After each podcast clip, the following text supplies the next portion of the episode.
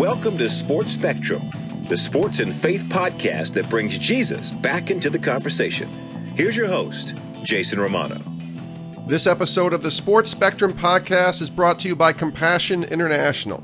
They're the child development organization that works, releasing children from poverty in Jesus' name. They were founded in 1952 and they partner with more than 7,000 churches in 25 countries to serve over 2 million babies, children, and young adults. They're doing great work releasing children from poverty in Jesus' name. For more information, how you can partner and become a sponsor for a child with compassion, go to their website, compassion.com slash sports spectrum. Compassion.com slash sports spectrum. Over 66 years sharing Jesus with every single child. That's what it's about. Check it out, compassion.com slash sports spectrum, and sponsor a child today. On today's show, very excited to bring to you New York Times best-selling author, speaker, evangelist, and former college baseball player Jefferson Bethke is our guest here on the podcast. And Jefferson, if you know his video or his book, if you might recognize the name and think, okay, I know that. Where is that from? Well, he's the author of the book Jesus Greater Than Religion, a New York Times bestseller. And he was also the creator of a video. This is where it really all started for him in 2012, creating a video on YouTube, the video called Why I Hate Religion But Love Jesus. And as of late May, that video still was at 34 million views and counting. I've seen it shown in youth groups, I've seen it shown in churches, I've seen it shown at conferences. In his book, I got to tell you that Jesus Greater Than Religion book helped me a lot in my walk as I uh, geared away from the sort of religious practice of going to church as a young Catholic boy to understanding about a personal relationship with Jesus and who Jesus was and why it was so important to follow him and not a tradition. So, Jeff's books have helped me, and it's helped a lot of people. I've come in contact with many, many people, especially in the sports world, many athletes who've read this book and can't speak highly enough about what this book did for them in their journey to Jesus. So, really excited to have Jefferson here on the podcast, talk about his baseball career. He played college baseball, grew up loving baseball in the Seattle Mariners, and then getting into a few different topics with him, including social media, including parenting. Uh, just lots of good stuff here from Jeff. So, take a listen. Jefferson Bethke, New York Times best-selling author, evangelist, and speaker, joining us here on Sports Spectrum's podcast.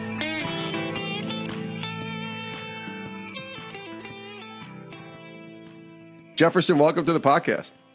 Jason, thanks so much for having me. This is fun. Jeff, this is great. I'm so glad that we were able to do this. And uh, we've known each other for a few years now. And I, I remember how we got connected through social media and then able to get you to come here where I still am in Bristol, Connecticut, and took you to the ESPN headquarters and spent a day there. And I remember when I, re- I, I introduced you to Tim Kurkjian and oh. your eyes went googly eyed. It was like the biggest deal for you to meet Kurkjian. And it just really showed me, I think, as we dive into your journey here, how much you love baseball. Can you share a little bit about that love of baseball and where that came from?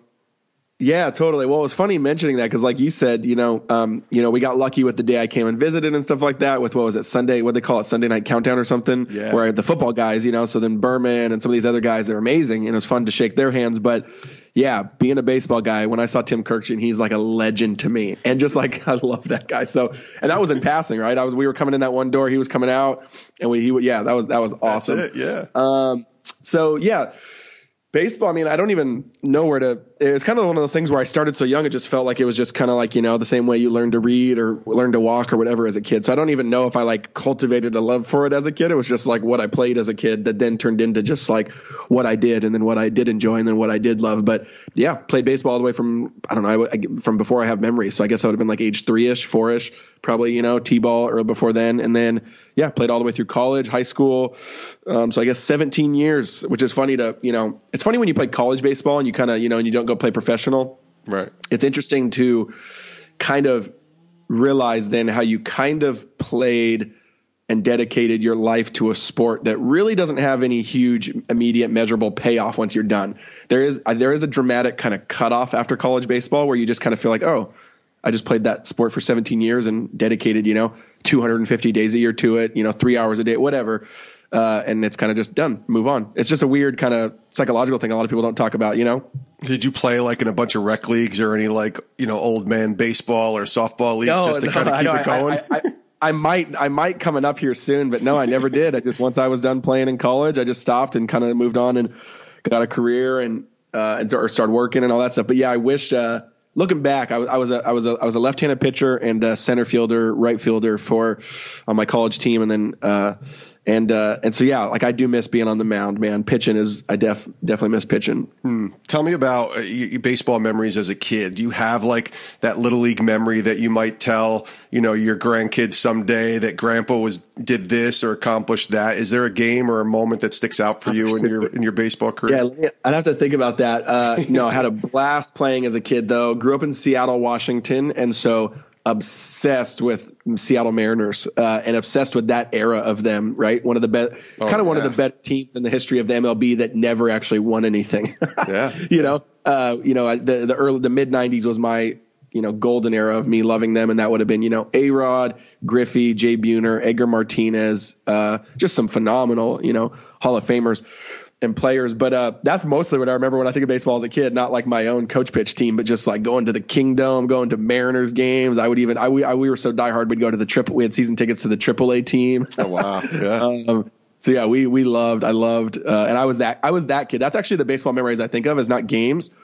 But I was the I was that kid where we had season tickets to the AAA team Tacoma Rainiers, about 30 minutes from Seattle, and that's you know obviously where you know if A Rod's hurt, he comes in rehabs. Jay Buhner, there was a couple of Randy Johnson, and I was just that kid that like uh, had it down to a science of how to like get a signed card, how to get a bat, how to get you know these things that like were really fun and autographs, and I would collect them. So yeah, so I actually ended up having this almost like cache of uh, just people's gloves and bats and cards and all that stuff over the years that I collected and then like ended up selling on eBay when I was like in my 20s in college when I needed money.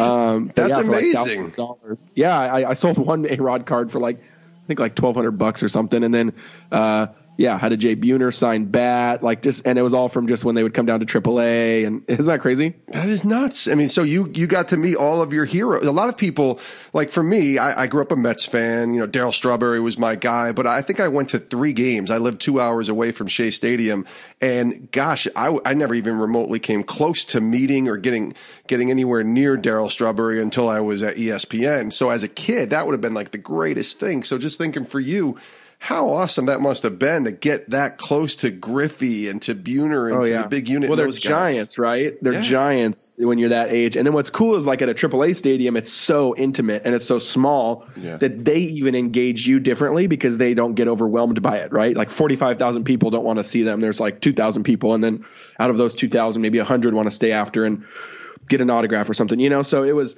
um, so the intimacy of it was really, really cool. You could see them, you know, where the locker room door is that you could stand outside of after to get their autograph or get it after the game. And so, yeah, it was really, really cool. And then it was really cool, you know, AAA to see those players that like not come down for rehab, but this are so young. They're actually in AAA, but then, and you've never really heard of them, but then they go up and become better later, you know? So mm. it was just cool. That was, that was a lot of my actual baseball memories is just kind of tracking the sport of baseball and the Mariners and all that stuff. Jefferson Bethke is our guest here on the Sports Spectrum podcast. I think uh, a lot of people know about your book, Jesus Greater Than Religion. Your video, obviously, it was 2012, and we'll talk about the video in a second and kind of how it came about. But before that, let's go back maybe 15 years from now. What's that, 2004? Where is, where's life for you growing up in your teen years? Where's God for you? Or not life, but where is God for you in that yeah. life as you're growing up in high school, going into, into that college time when you were playing baseball? Oh, too funny. You mentioned 2004. That would have been because I just did the math, and that would have been my freshman year of high school, which was actually one of the more significant uh, years in my life in kind of a bad trajectory. I would I would have considered that's when I started to kind of really just get hard hard hearted, make some bad decisions. So yeah, my story is.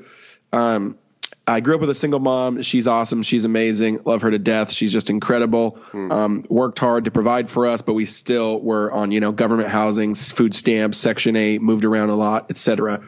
And um, freshman year, yeah, baseball was kind of the thing kind of keeping me on the straight and narrow usually. But then freshman year, I just started to kind of, you know, do the typical stuff that a fatherless child does, just kind of make dumb decisions, kind of stop caring about school, blah, blah, blah, you know, and to the point where uh, I'm trying to even think the exact order of things. But yeah, basically it just turned to the point where it was just getting so bad. I was kind of like flunking out of high school just basically because, and it was funny as I actually was, I was ahead of grade. I skipped a grade because I, back in like elementary, I was, you know, whatever those tests, if I was ahead and it would have been better and challenging to go ahead. So I was actually always young for my grade because I was ahead. Mm. Then I got to high school and kind of just, you know, turned to a dud basically, just gave up. And, you know, there's probably a lot of stuff there. So basically, it wasn't in a good place with the Lord, even though I would have said I grew up kind of knowing the right things and we did go to church. And so I had kind of the knowledge of those things. And so that was when my mom, it was actually really cool. She, uh, there was one baseball coach I had who gave me private lessons, who was a believer and just one of those solid like father figures mm. um, and presence in my life. And so when that started to happen in my freshman year, he was actually the coach of a high school team, not just private lessons, about 30 minutes away.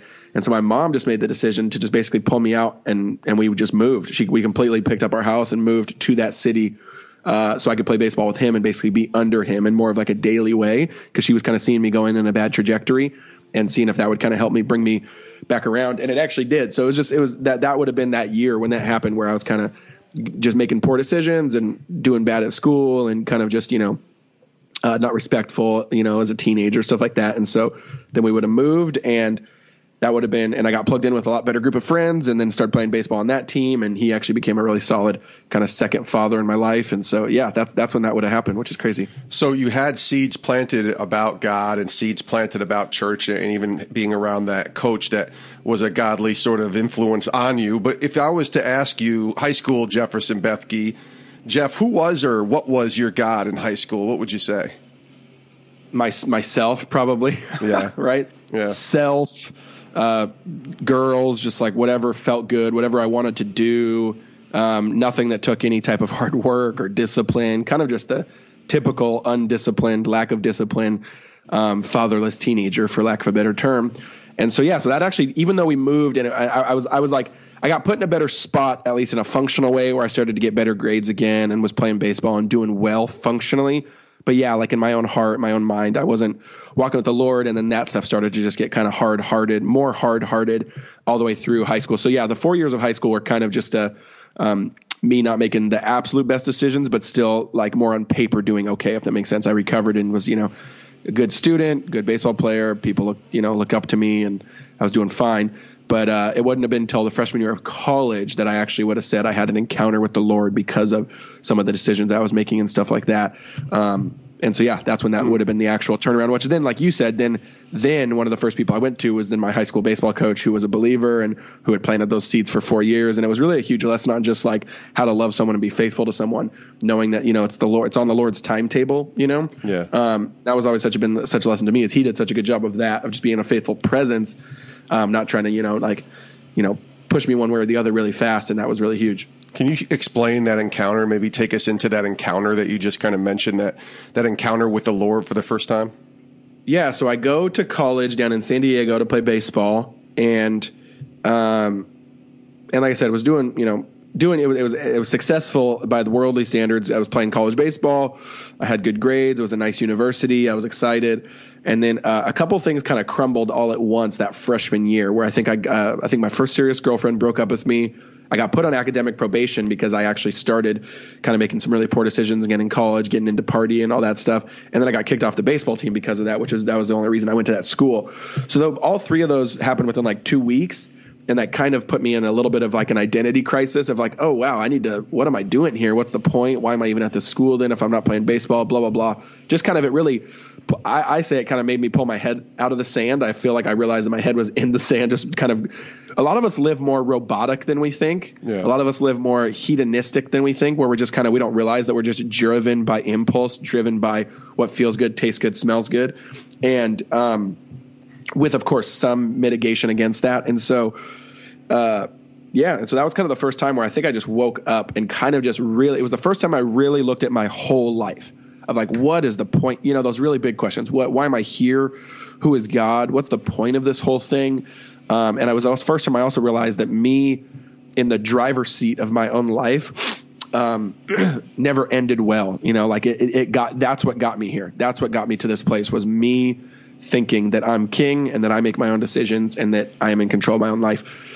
And so, yeah, that would have been then kind of then all the seeds and all the people who supported me and, you know, from church and all that stuff, all those would have kind of came, those kind of came slowly flooding back to me mm. uh, my freshman year of college, where then I, that was kind of the first place I turned. I just went back to the scriptures. I went back to some of the stuff I thought I heard as a kid and kind of started investigating and being intrigued. And, um, yeah, and it wasn't an overnight thing, but I would have said that over, over a period of a couple months, I kind of just uh, repented and believed. I kind of just looked. I, I kind of I got to this place where I was like loving the scriptures, loving Jesus.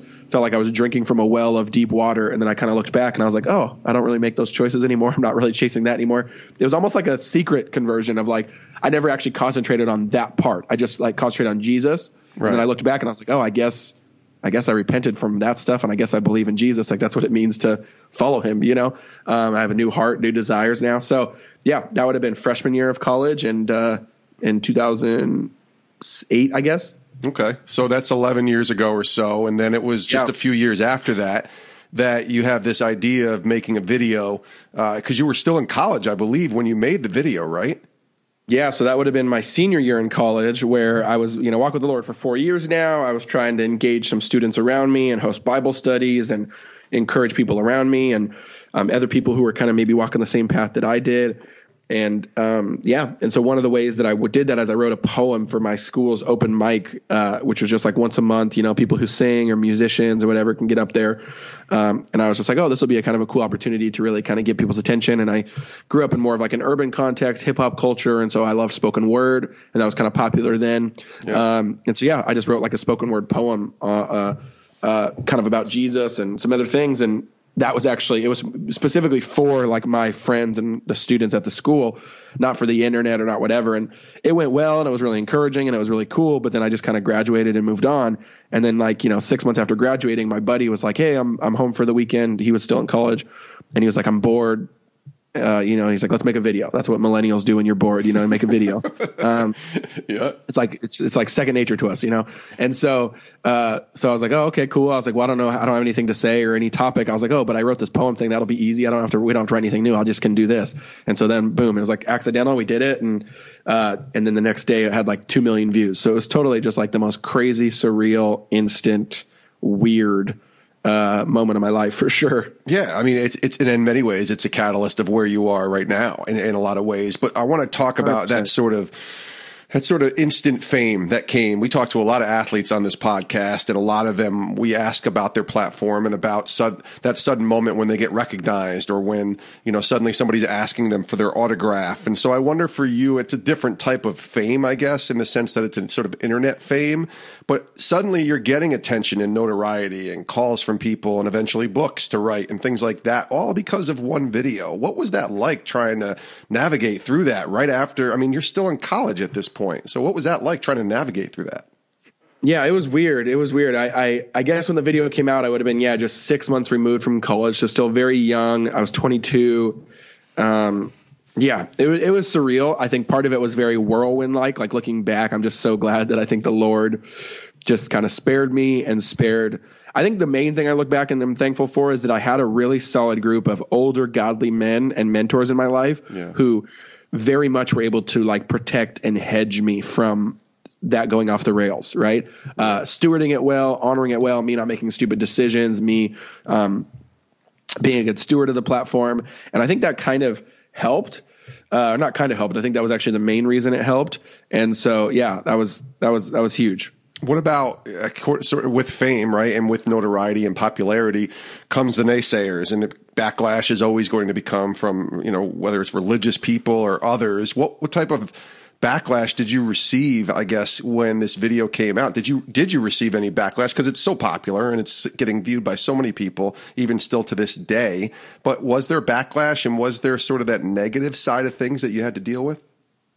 Yeah, for sure. There was a lot of uh, backlash and there was a lot of kind of disagreement, but man, I can't even, I'd have to think back on that. It was like seven years ago now. But yeah, I think there was, it, the cool part is I think it just really taught me a lot on being nuanced, you know, and be careful with what you say and be, and contextualization and honoring, you know, and understanding the family of God and unity and, uh, it gave me a lot to think about too on how I speak online. I think a lot of it, there was some really helpful critique that I think I took that I actually appreciated, mm. but a lot of it is was very like I think tend people tend to dehumanize when they critique on the internet. They don't understand there's a real person there. They don't understand that's a real life. They don't understand that, that person. They don't, we don't give people the benefit of the doubt and say like, "Hey, what did you mean by that?" They kind of just jump, you know. And so, yeah, yeah, there was a lot of different things, but that was definitely what I learned for sure.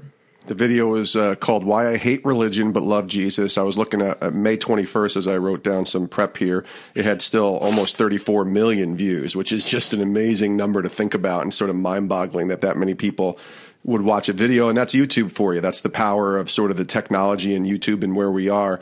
Jeff, when when that starts to take off and your platform starts to get bigger and bigger, and suddenly you start dreaming about making this a career? You know what was what was that process like for you? And, was it because what, what, i guess what was your desire or dream or goal to to have as a job before this new world that you live in now took shape?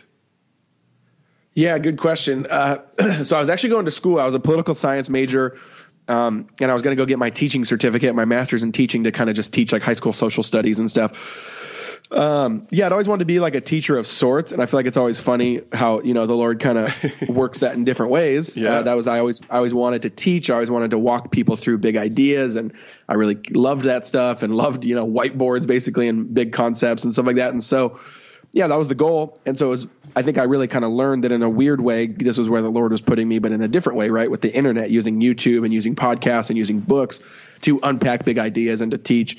Um, but yeah, that was basically what happened. Is I kind of when it went viral, started getting cool opportunities and had to know what to, what to say no to, what to say yes to, and it was just a process of kind of asking where does the Lord want us and what's He have for us. But uh, yeah, it was just one putting one foot in front of the other and seeing if it was viable. I think that was the cool part is there wasn't a ton of risk because we didn't have kids yet. I was still young. Me and Alyssa weren't even married yet, yeah. so there was an ability to kind of see let's just let's go jump into this and I'll go say yes to when people want me to do this, this, and this, and see how it goes because there wasn't a ton of uh, risk yet, you know? Yeah, and one of the things you said yes to was your New York Times best-selling book, Jesus Greater Than Religion, piggybacking certainly off the video, and it just did so well. I love that book, and it's helped so many people, especially in the sports space, which is interesting and something I want to ask you about because I can't tell you the amount of people now that I'm connected with in the sports space, especially with the ministry that we do, working with professional athletes, we're at conferences, yeah. and your book and your name comes up more times. I, I can't even you know tell uh, tell you how many times your name in, in the book has come up. I wonder, is obviously that's not something you maybe even thought was going to take place, but how this book has really affected people in, in the sports world. Have you seen that? Yeah. Have you started to get a lot of feedback yeah. from people? No, it's weird. It's weird. I don't know. It's just again, it's like the Lord's providence, right? But yeah, that yeah. that book totally um, has. I don't know if it's just a little bit because it's a little bit more accessible. It's a little bit more memoir like, which people I think really like reading people's stories. And then two, I think it, I think sports people and culture really resonate with it because that's my story and that's the language in the book. And it's the, the, the stuff I talk, talk about in the book from my own story is the typical trappings of the trappings of a sports culture. And all, so it's like very similar. So I totally understand and totally get it. But yeah, there's all the way from like some of my buddies on the Eagles who like have done it and gone yeah. through it as a study as a team. My old buddies on the Seahawks. I've sent some books, I think, to some NBA guys, and it's always that book. It's funny. Like I have a handful of books, but it's funny how yeah, that that book tends to kind of be a really cool. The Lord's just kind of blessed it and been a cool resource for kind of uh kind of um I don't know, unifying, integrating people and believers on teams and encouraging each other. And it's, it's really cool. It's weird, but it's cool. Do you still see that today? Not with the book, but just in the idea of what the concept of the book and even that video was about that it's really when you, when you introduce people to Jesus versus a religion or versus rules and how to go to church or maybe how certain people were raised growing up in the church, that it still penetrates. It's still the powerful, the sort of the sort of uh, special anecdote, if you will, that gets to people, antidote that gets to people when they hear that name Jesus. Yeah, exactly. And I think that's the difference. Is it's such a that book goes right to the heart of the matter. You know what I mean? Like it's not beating around the bush. It's very much at the center of like, this is what's most important. Do you really know Jesus? Do you have a relationship with him? Yeah. Do you understand what he's done and who he is and who he says you are? And um, I think because of that, because it's so core, such a central concept and idea, that uh, that yeah, it just seems to kind of really get to that place for people. You also have written a few other books. It's not what you think, and certainly a marriage book on relationships with your wife called Love that last, which was really good. I'm just wondering now where you are, right? Because you're a dad of three, which is kind of crazy to think about, and been married for a few years with Alyssa, and you're so uh, public about your marriage and sort of some of the things that you've learned, and you you do ministry together, which is a really cool thing because for many years this was just you, and then yeah. now it's you and your wife, and you've been married for a while. Tell me about uh, the dynamic of doing life together, but even doing ministry together and doing work together. Yeah, it has its challenges for sure, but we actually really, really love it. Um, that that was actually a hope when everything kind of happened that we would actually could integrate ourselves together more and more because me and Alyssa feel a very similar call. She has such a gift to encourage women. She has such a gift of writing. She has such a gift to just kind of speak. And she doesn't care about the internet, which I think is also what makes her so amazing on the internet. Mm. Is you can tell that when she is on the internet and when she's encouraging you and she's blessing you, she doesn't care. She's not trying to build a platform. She's not trying to be an influencer, kind right. of all those, you know, terms everyone uses today. And that's what I think that's what actually makes her really bleed through and cut through the noise as people, it's just such a real dense, she comes across as so real and dense and um, full, right? Not like flimsy yeah. or cheap or like a lot of some of the internet stuff is. And so, yeah, so we love working together. It's a blast. I think, uh, the cool part is I think it's actually only accelerated our marriage in the sense of like when you work together, you're just together more. You have to learn boundaries better from personal to work to conversations to date nights to everything. So, and all, in my opinion, all that does is accelerate your growth because you're just having the same conversations and same growth patterns that everyone's having. You're just having them a lot faster because you're around each other more. You're having more time with each other, and you're having the conversations in a quicker way. You know? Yeah, absolutely. You're, you're, and one of the things you're still very active on, and you talked about it with social media, especially Instagram. I was reading recently. Um, you share a lot from your heart and, and, a lot of sort of longer posts, which I really like that you do that. And wrote one about uh, recently called Breaking the Script. And I think there's a lot of people, even in the sports world, a lot of coaches that listen to this podcast who feel trapped and caught up in routine. You know, as coaches, they're caught up in getting up and going through the same thing over and over again.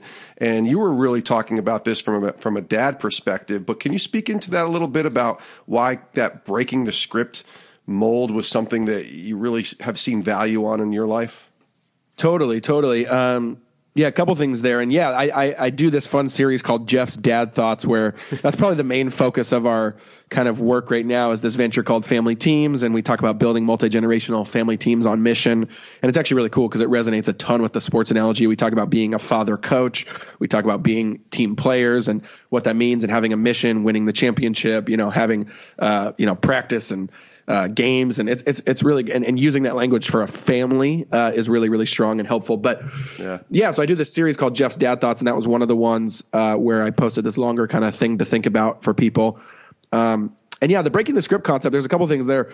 One book people can go read that actually kind of details it with pretty cool science and psychology and just kind of like some data is uh, what's it called? Uh, uh, Power of Moments, I believe, by the Heath brothers. I think that's two brothers. Power of Moments, I think. Um, and there's some there's some stuff in there that's really really brilliant. But essentially, the concept uh, is is be is this is live on two poles, and that's be very consistent and disciplined with a way of life.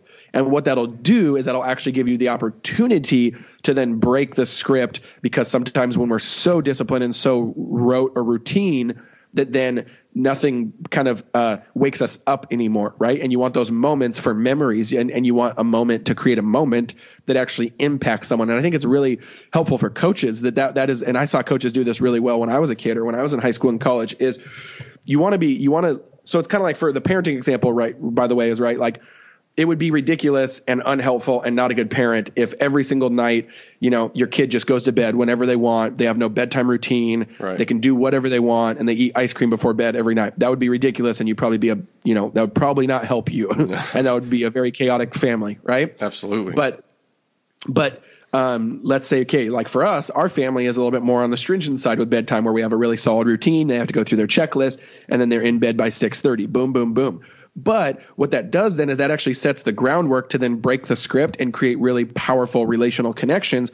Where now, once a month, you know, we put them down at 6:30, we walk out of the room, and then 15 minutes later, we walk in, we turn the light on, we say, "Hey, we're going to get ice cream, right? Um, we want to have a little date. We want to surprise you. We want to what? Boom, whatever." And to them, they'll never forget that moment because you've kind of set the stage in a way where you're breaking the script. You're breaking the way that they think it should go.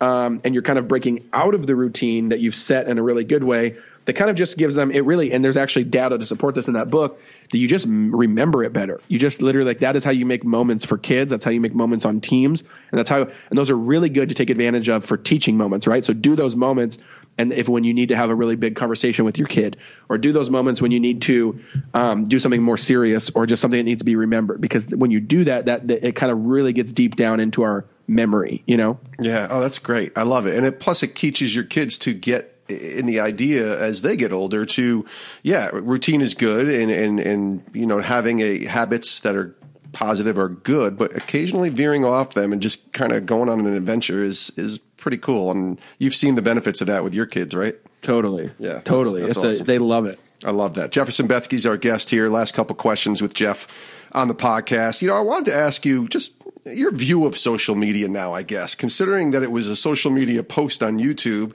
that started this journey in a lot of ways to where you are today. Obviously, God had a lot of plans and, and different things for you to do, but like it started with being able to write a book and all this came from a video on YouTube. How do you view social media? What are some of your thoughts on it and maybe even some of the disciplines that you have? I know you have a lot of disciplines which are really Yeah. healthy and good, but what are what are your thoughts on social media? Yeah, I mean, I think there's a couple things there. I don't think it's inherently evil, um, but I also don't think it's inherently good. I think it's a little bit neutral, Yeah. with a little bent towards um, unhelpful, damaging, and it needs to be regulated, and we need to discipline ourselves. So it's not totally neutral. I'd put it just even. I tip the scales a little bit towards unhelpful, but not in the sense of like, but it can be helpful, right? So there's both.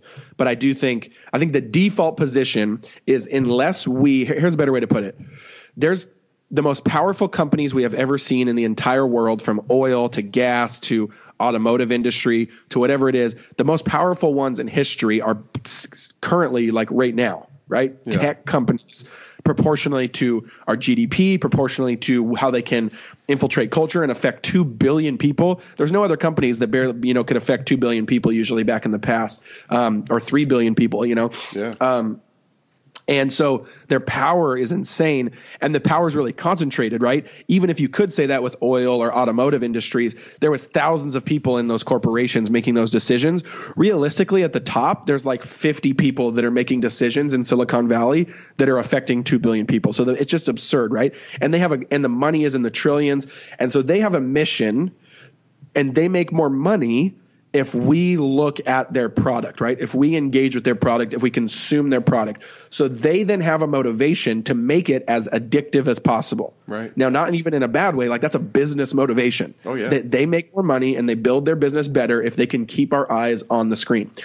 So then my thing is, unless you have a competing vision, unless you have a competing discipline, unless you have a competing rule of life for your own phone and for your household and for your family or for yourself, then you will lose, right? Like you will automatically lose the game because their ways are too powerful, right? How they manipulate color, how they manipulate notifications, how they manipulate and think of ways of how your brain works, right? Like they have they have spent billions of dollars of studying rats and psychology and all these things and gambling and slot machines to know how they can get you on there more, right? So unless you have a competing vision, you will lose. And so that's more what I'm saying is the default position is most people don't. And so that's where I think it's unhealthy because most of us are just being sucked in to the robotic psychology of just kind of, you know, drone like behavior with how we engage with it rather than saying, oh yeah, it's great and it's helpful. It's in a tool, but do I have a competing vision for what it should look like? And so yeah, our family has what we call the technology manifesto.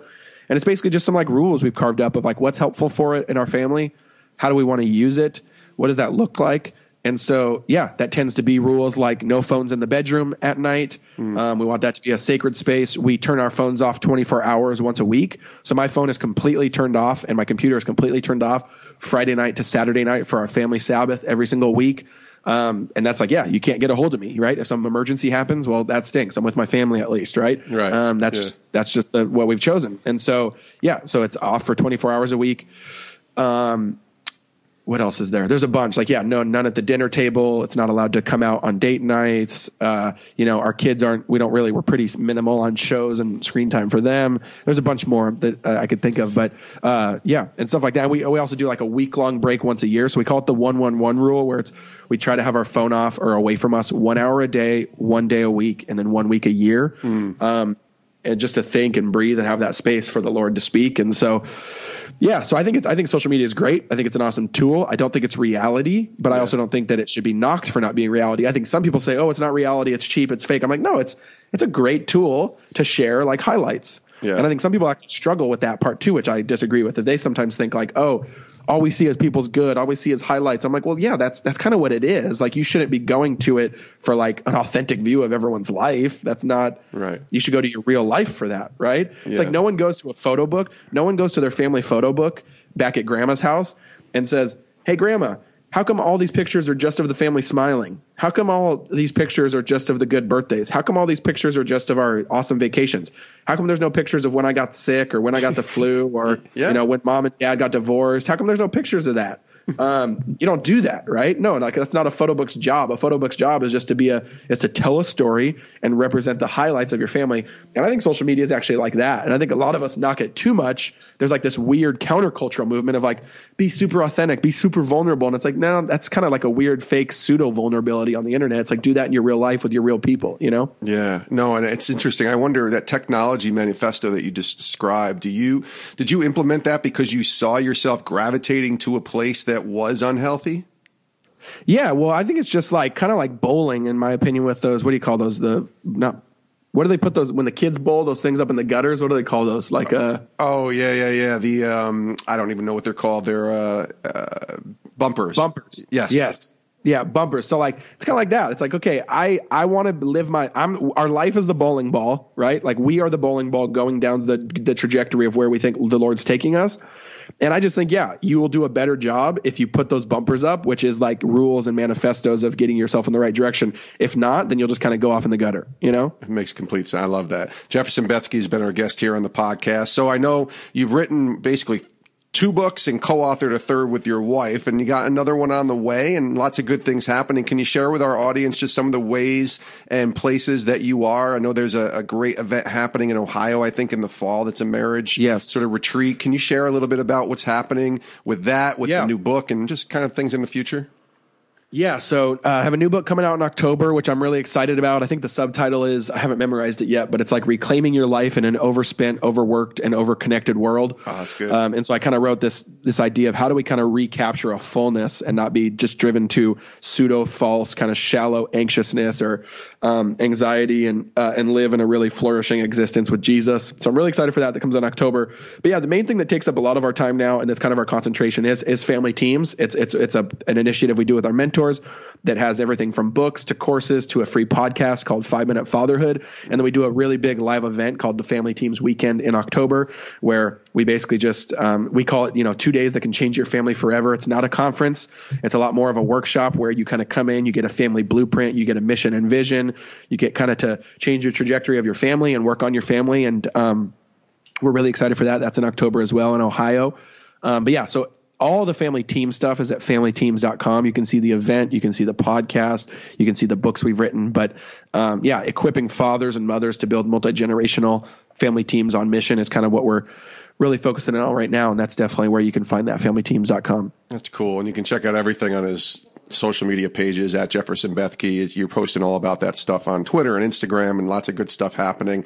I, I have a la- one last question, uh, actually two more last questions, but the the one I wanted to just ask really is because you live in Hawaii, uh, you live in Maui, and I always wonder. And I remember when you were moving there, and that big move that you made to go from Seattle to to Hawaii, and what that was like. Yeah. But now you're kind of you're entrenched there and you've been there a while. Is it is it everything that people who live in the Northeast, like me in Connecticut, just wish that we could have? Is there even a downside to living in Hawaii? uh, they're really they're really. I mean, besides the expensiveness of real estate, true. Uh, not so much. But yeah, no, it is pretty exactly what you think. The beaches, the water, the weather. You know, the winter is a cool 80 degrees. Um, it's pretty incredible. and the summer's a cool 80 degrees too, right? yeah, exactly. It like fluctuates by like 10 degrees all year. Oh, that's amazing. That's awesome. Jeff, this has been great. Thanks so much for being here on the show. The last question that we ask all of our guests on the podcast, and I'm always curious what the answers are for different people, is the Lord. What is God right now teaching you in the season of life that He has you? Because He's always teaching us something, and it's a process in our relationship with Him. What is God teaching you where you are today? Oh, yeah, that's a good question. Um, I think of me and Alyssa try to tend to kind of seek the Lord every year and pick a word for the year uh, individually. So not the same word, but just kind of like, hey, what, and kind of like, Lord, give us a theme for the year. What do you feel like you want us to work on and grow in and live in? And uh, the word he gave me for this year is diligence. And so I feel like that is what I'm learning. That's what I'm pushing into of just how to keep my head down, how to be faithful. I think specifically millennials, we sometimes can struggle with just wanting things to happen so fast, so quick.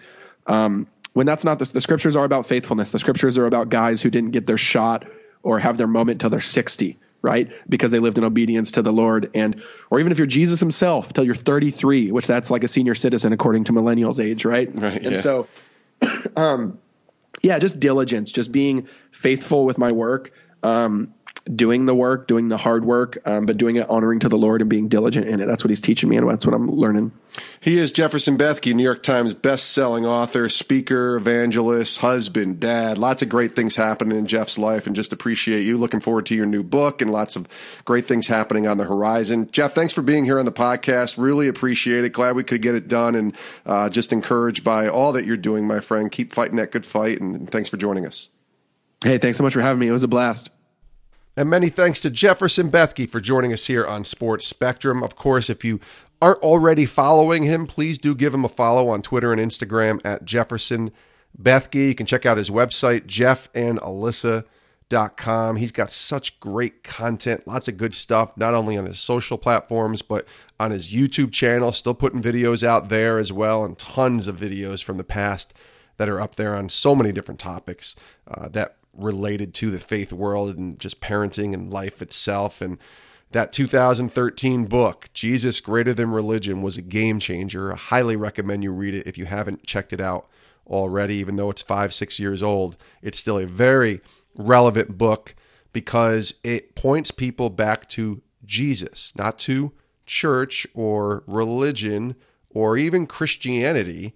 It's just pointing you back to Jesus. And that's really what we like to do on this podcast is bring Jesus back into the conversation. So give Jeff a follow, check out all the stuff he's got going on. Looking forward to his new book as well, releasing October 2019. Thanks to Jeff for joining us here on the podcast. And we want to thank our sponsors, Compassion International, as well. We're grateful to them and thankful that they are partners with us here at Sports Spectrum because we believe in what their mission is all about. And their mission is to bring the name of Jesus to every single child and releasing them from poverty. We sponsor a 13 year old boy from Haiti, and it's the best $38 that we, the Romanos, spend every single month. And you can get in on it as well by sponsoring a child through Compassion. Go to the website, compassion.com slash sports spectrum. You'll see a list of children there. Pray about it. Consider sponsoring a child. Choose the child that you want to sponsor food, education, medical care, vocational training. That's what happens when you sponsor a child through Compassion. Go to compassion.com slash sports spectrum and consider releasing a child from poverty today. Thank you so much for listening to this episode with Jefferson Bethke. If this is your first time hearing Sports Spectrum, welcome. We're so glad to have you. Click that subscribe button. That would be awesome. If you could check out whatever app you're on listening to this podcast right now, click that subscribe button and never miss an episode of the Sports Spectrum podcast. 300 plus interviews we've done here on the intersection of sports and faith. Lots of great interviews and different type of people men women sports pastors writers authors people like jefferson bethke former college baseball players turned new york times best-selling authors and evangelists. Just so many great interviews that you can take a listen to. Hit that subscribe button and never miss an episode of the sports spectrum podcast. Also want to direct you to our website sportsspectrum.com content every single day on the intersection of sports and faith, including a daily devotional and every single podcast that we have released is available at our website. Check it out, sportsspectrum.com. Thanks for listening, and we'll see you next time with a new episode of Sports Spectrum's podcast. We love you guys. Have a great rest of your day.